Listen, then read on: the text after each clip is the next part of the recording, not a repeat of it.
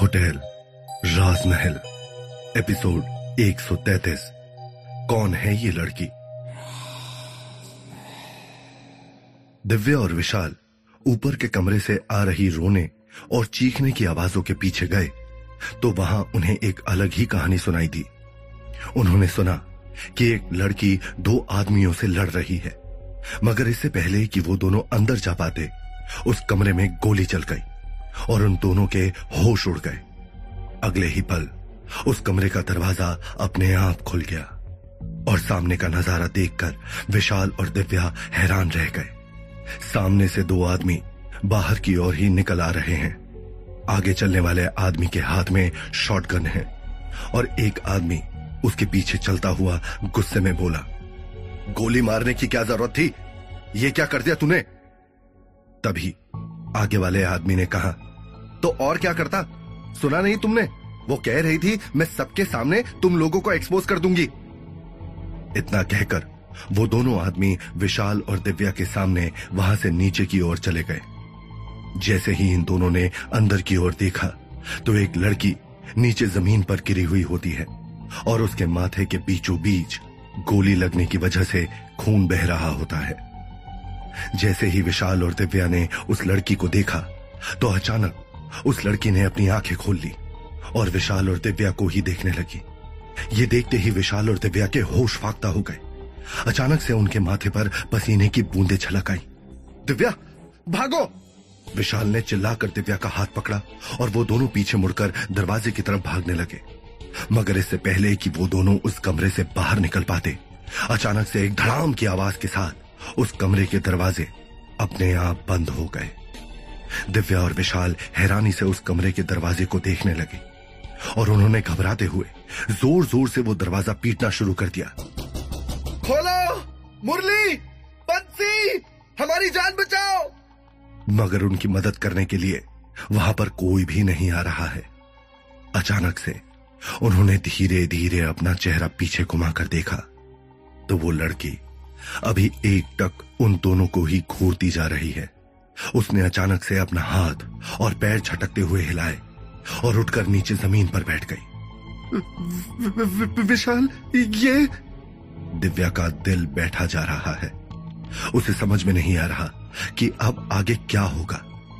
जिस तरह से वो लड़की उन दोनों को देख रही है, उस तरह से तो यही लग रहा है जैसे वो आज उन दोनों की जान ही ले लेगी।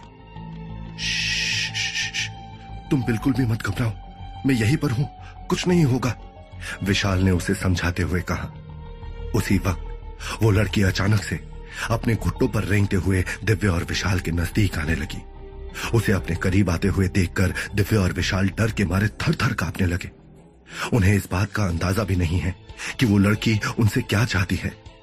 तभी अचानक से उस लड़की की नज़र विशाल के ऊपर पड़ती है और देखते ही देखते उसके हाव भाव बदल जाते हैं।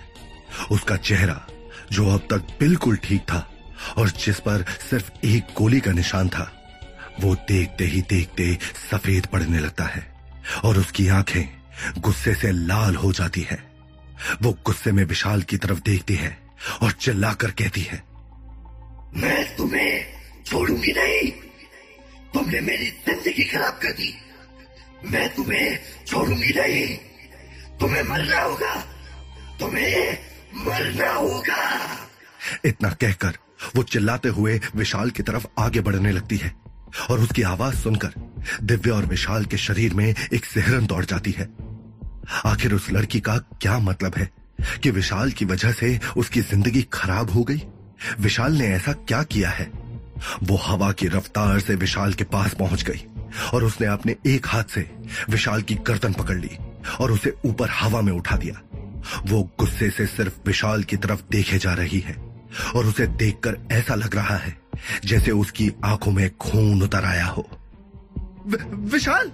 छोड़ो उसे! छोड़ो! विशाल! दिव्या भी घबराते हुए ज़ोर ज़ोर से चिल्लाने लगी। मगर उस लड़की ने एक नज़र दिव्या की तरफ़ देखा और दिव्या हवा में उड़ते हुए कमरे के दूसरे कोने पर जा गिरी। दिव्या का पूरा शरीर दर्द से बुरी तरह से टूट रहा है। उस लड़की ने दिव्या की तरफ़ देखा और कहा दूर रहो इससे। नहीं तो ये तुम्हारी ज़िंदगी भी उसी तरह बर्बाद कर देगा जैसे इसने मेरी जान ली है। मगर आज मैं अपना इंसाफ लेकर ही रहूँगी। मगर मैंने क, क, क्या क्या है? विशाल ने काफ़ी मुश्किल से बोलने की कोशिश की। उसका पूरा चेहरा लाल पड़ चुका है और वो ठीक से सांस भी नहीं ले पा रहा है। मेरी ज़िंदगी बर्बाद कर दी तुमने। मैं तुम्हें छोड़ूँगी नहीं। मैं आज तुम्हारी जान लेकर ही अपना हिसाब पूरा करूँगी। उस लड़की ने गुस्से में तमतमाते हुए कहा। दिव्या ने उस लड़की की आत्मा को समझाते हुए कहा, तुम्हें तुम्हें कोई गलत फहमी हो रही है? विशाल ने कुछ गलत नहीं किया। हम तो तुम्हें जानते भी नहीं है।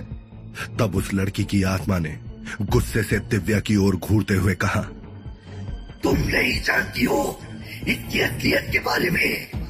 आज मैं इसे नहीं छोड़ूँगी। तभी अचानक से उस लड़की की पकड़ विशाल की गर्दन से ढीली होने लगी। वो अपनी पूरी ताकत से विशाल को पकड़ने की कोशिश करने लगी। मगर उसकी सारी कोशिशें नाकाम हो गई। उसकी पकड़ से विशाल छूट गया और नीचे गिर गया। वो नीचे अपने घुटनों पर बैठकर, अपने सीने पर हाथ रखे बुरी तरह से खांसने लगा। उसे अब भी ऐसा लग रहा है जैसे उसे सांस ही ना आ रही हो। तभी अचानक से एक तेज हवा के झोंके के साथ उड़ते हुए वो लड़की पल भर में खिड़की से बाहर गायब हो गई। विशाल विशाल! दिव्या तुरंत भागकर विशाल के पास पहुँची और उसे संभालते हुए पूछा, तुम ठीक तो हो ना विशाल?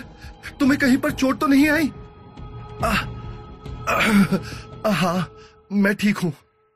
विशाल ने अपना चेहरा घुमाकर पूरे कमरे में देखा तो उसे वो लड़की कहीं पर भी नज़र नहीं आई और उसने दिव्या से कहा, मैं तो ठीक हूँ, लेकिन वो लड़की कहाँ चली गई? जहन्नुम में। तभी अचानक से उन्हें अपने पास दो लोगों के ज़ोर ज़ोर से हंसने की आवाज़ आई। विशाल ने अपना चेहरा घुमाकर देखा तो वहाँ पर और कोई नहीं, बल्कि मुरली और बंसी खड़े हैं। तुम दोनों? यहाँ पर? तुम यहाँ पर क्या कर रहे हो? विशाल ने मुरली और बंसी की तरफ़ देखकर पूछा, तुम्हारी मदद करने के लिए आए थे और किस लिए? अब तुम्हें हमारी मदद भी नहीं चाहिए। मुरली ने चिढ़ते हुए कहा अरे भैया ये जमाना भी अजब गजब हो गया है। अब तो किसी की मदद करो तो लोग अकड़ दिखाते हैं। और मदद ना करो तो नाराज़ हो जाते हैं। हाँ? बंसी ने गुस्सा होते हुए कहा मुरली और बंसी की आवाज़ सुनकर दिव्या ने बोला अच्छा ठीक है तुम दोनों गुस्सा मत करो। अब ये तो बता दो कि आखिर वो लड़की कौन है और उसका विशाल से क्या कनेक्शन है? दिव्या ने विशाल के अगल बगल देखते हुए कहा, अब क्या तुम सब कुछ हमसे ही पूछोगे? ये काम तुम दोनों का है। अपना दिमाग लगाओ और मेहनत करके पता लगाओ कि वो लड़की क्या कहना चाहती थी। मुरली ने कहा, इन लोगों को उंगली दो तो ये हाथ पकड़ने के लिए तैयार हो जाते हैं। इनसे खुद तो कुछ होता ही नहीं है। बंसी ने हँसते हुए कहा अब हम लोग जा रहे हैं और तुम आराम से अपना काम करो। अरे लेकिन मेरी बात तो सुनो वो लड़की है कौन? मगर इससे पहले कि विशाल अपनी बात पूरी कर पाता मुरली और बंसी हवा में गायब हो गए। विशाल ये लोग भी यहाँ से चले गए। अब हमें कैसे पता चलेगा कि वो लड़की कौन थी? क्या तुम्हें सच में लगता है कि उस लड़की का तुमसे कोई कनेक्शन है? दिव्या ने विशाल की तरफ़ देखते हुए पूछा। मैं ये तो नहीं जानता कि उसका मुझसे क्या कनेक्शन है और क्या नहीं, लेकिन अगर हमें कुछ भी पता लगाना है तो हमें इस रूम नंबर से ही पता लगेगा। हमें जल्द से जल्द इस रूम नंबर की डिटेल्स निकालनी होगी, तभी कुछ समझ में आ पाएगा। विशाल ने कुछ सोचते हुए कहा, और वो दोनों तुरंत नीचे रिसेप्शन डेस्क की तरफ़ बढ़ गए। उन्होंने जाते ही पूरा एंट्री रजिस्टर अच्छे से पन्ने पलट पलट कर देखना शुरू कर दिया, मगर उन्हें अब भी कहीं पर कुछ नहीं मिल रहा। ये रूम नंबर 2001 का क्या हो गया? कहीं से भी इसके बारे में कुछ पता चल ही नहीं रहा है। दिव्या ने थक कर अपने दोनों हाथों को अपनी कमर पर रखते हुए कहा, कहीं ऐसा तो नहीं। कि किसी ने इस कमरे के रिकॉर्ड के साथ छेड़खानी की हो? ऐसा हो सकता है कि किसी ने जानबूझकर इस कमरे की डिटेल्स छुपा दी है? विशाल ने कुछ सोचते हुए कहा, लेकिन हमें वो डिटेल्स मिलेंगे कहा? हमें कैसे पता चलेगा कि जिस किसी इंसान ने ये सब किया है, उसने वो डिटेल्स कहाँ छुपाई है? अभी तो मुझे भी समझ में नहीं आ रहा कि उस लड़की का मुझसे क्या कनेक्शन हो सकता है।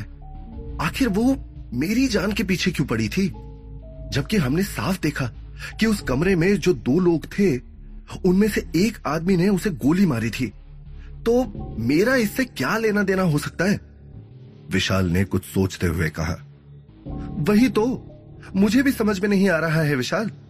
क्या तुम्हें लगता है कि ये सब फिर से कोई साजिश चल रही है? तभी अचानक से पूरे होटल राजमहल के रंग ढंग बदलने लगे। एक झटके के साथ दिव्या और विशाल अपने रिसेप्शन डेस्क से दूर हो गए और रिसेप्शन डेस्क अपने आप बदलने लगा। दिव्या और विशाल के देखते ही देखते उनके सामने रिसेप्शन डेस्क पर अचानक से दो लोग आ गए। उन्होंने देखा कि रिसेप्शन डेस्क पर एक कंप्यूटर रखा हुआ है, जिसे वो लोग बहुत ध्यान से देख रहे हैं और हंस रहे हैं। अरे रजत, तुमने तो कल कमाल ही कर दिया यार। इस लड़की को तो देखो। आज तो तुमने इसके साथ साथ मेरी भी ऐश करवा दी। उस दूसरे आदमी ने कहा, अरे यार विजय, बस ये मत पूछो कि इस लड़की को यहाँ तक लाने में मैंने कितनी मेहनत की है। इससे जब भी होटल चलकर रात बिताने की बात करता था, ये तभी शादी की बात करने लगती थी। अब इसे कौन बताता कि अगर मैं इससे शादी कर लूँ तो मेरी बीवी मुझे मार नहीं डालेगी? रजत ने जवाब दिया हाँ लेकिन फिर भी तुम्हारी हिम्मत की दाद देनी पड़ेगी। जो एक बीवी के होते हुए भी तुमने इसकी मांग में सिंदूर भर दिया और उसे यहाँ तक ले आए, अब तुम देखो कि मैं किस तरह से पैसे ऐटता हूँ। रिसेप्शन डेस्क पर बैठे बैठे विजय ने कहा, कुछ ही देर में वहाँ से सब कुछ गायब हो गया और पहले जैसा हो गया। ये सब देखकर दिव्य और विशाल के होश उड़ गए। मगर उन्हें कुछ भी समझ में नहीं आ रहा। आखिर ये दोनों किस बारे में बात कर रहे हैं? और ये सब कुछ क्या चल रहा है? तभी अचानक से रिसेप्शन डेस्क का एक ड्रॉर ठक ठक की आवाज़ के साथ अपने आप हिलने लगा। उसे देखकर दिव्य और विशाल काफ़ी ज़्यादा हैरान रह गए। उस दरवाजे को सुनकर ऐसा लग रहा है, जैसे कोई उस ड्रॉर को अंदर से खोलने की कोशिश कर रहा हो दिव्या और विशाल ने एक दूसरे की तरफ़ देखा, और विशाल ने घबराते घबराते उसे खोलकर देखा तो उसमें एक डायरी रखी हुई है विशाल ने वो डायरी बाहर निकाली और उसे खोलकर देखा तो उसके पहले ही पन्ने पर रूम नंबर 2001 की सारी डिटेल्स लिखी हुई हैं। उस रूम नंबर के साथ एक नाम लिखा हुआ है, रजत ढोलकिया। और उसमें जयपुर का ही एक एड्रेस है। विशाल, ये तो उसी कमरे की डिटेल्स है। दिव्या ने हैरानी से उस डायरी को देखते हुए कहा, विशाल भी ये सब देखकर काफ़ी ज़्यादा कंफ्यूज है। आखिर इस कमरे की डिटेल्स एंट्री रजिस्टर से अलग एक दूसरी डायरी में क्यों लिखी हुई है? जल्दी से ये एड्रेस अपने पास रख लेते हैं। हमें जल्द से जल्द इस एड्रेस पर जाकर देखना होगा कि ये पहेली क्या है। तभी हम कुछ समझ पाएँगे। विशाल ने कुछ सोचते हुए कहा, तभी अचानक से देखते ही देखते होटल राजमहल का माहौल एक बार फिर बदलने लगा और वहाँ पर आंधी जैसी तेज हवाएँ चलने लगी। आसमान में अचानक से काले बादल छा गए और रह रहकर बिजली कड़कने लगी। दिव्या और विशाल हैरान परेशान से ये सब देखने लगे। उन्हें समझ में नहीं आ रहा कि आखिर अब क्या होने वाला है। देखते ही देखते पूरा होटल राजमहल अपनी जड़ से हिलने लगा, जैसे वहाँ पर एक तेज भूकंप आ रहा हो। और तभी उन दोनों को सीढ़ियों से किसी के कदमों की आहट सुनाई दी। विशाल और दिव्या ने जैसे ही उस ओर देखा तो वो लड़की की आत्मा गुस्से में उनकी ओर आती हुई दिखाई दी। उसके उड़ते हुए लंबे बाल और चेहरे के भाव देखकर विशाल और दिव्या की रूह तक काँप गई। उस लड़की की आत्मा ने विशाल की ओर देखते हुए कहा, वो तुम ही हो जिसकी वजह से मेरी ज़िंदगी खराब हो गई। तुम्हें क्या लगा कि तुम मेरे चंगुल से बचकर भाग सकते हो?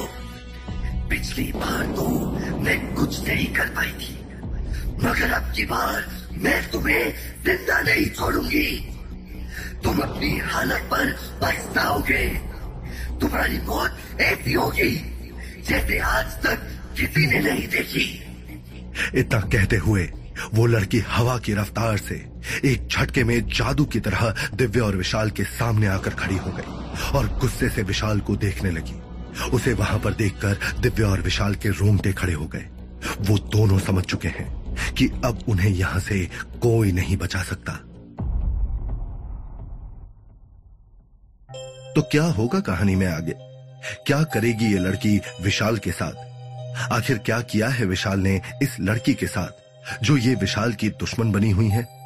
कैसे बचेगा विशाल इस लड़की के चंगुल से? इन सभी सवालों के जवाब जानने के लिए सुनिए होटल राजमहल, सिर्फ़ पॉकेट एफ़ पर।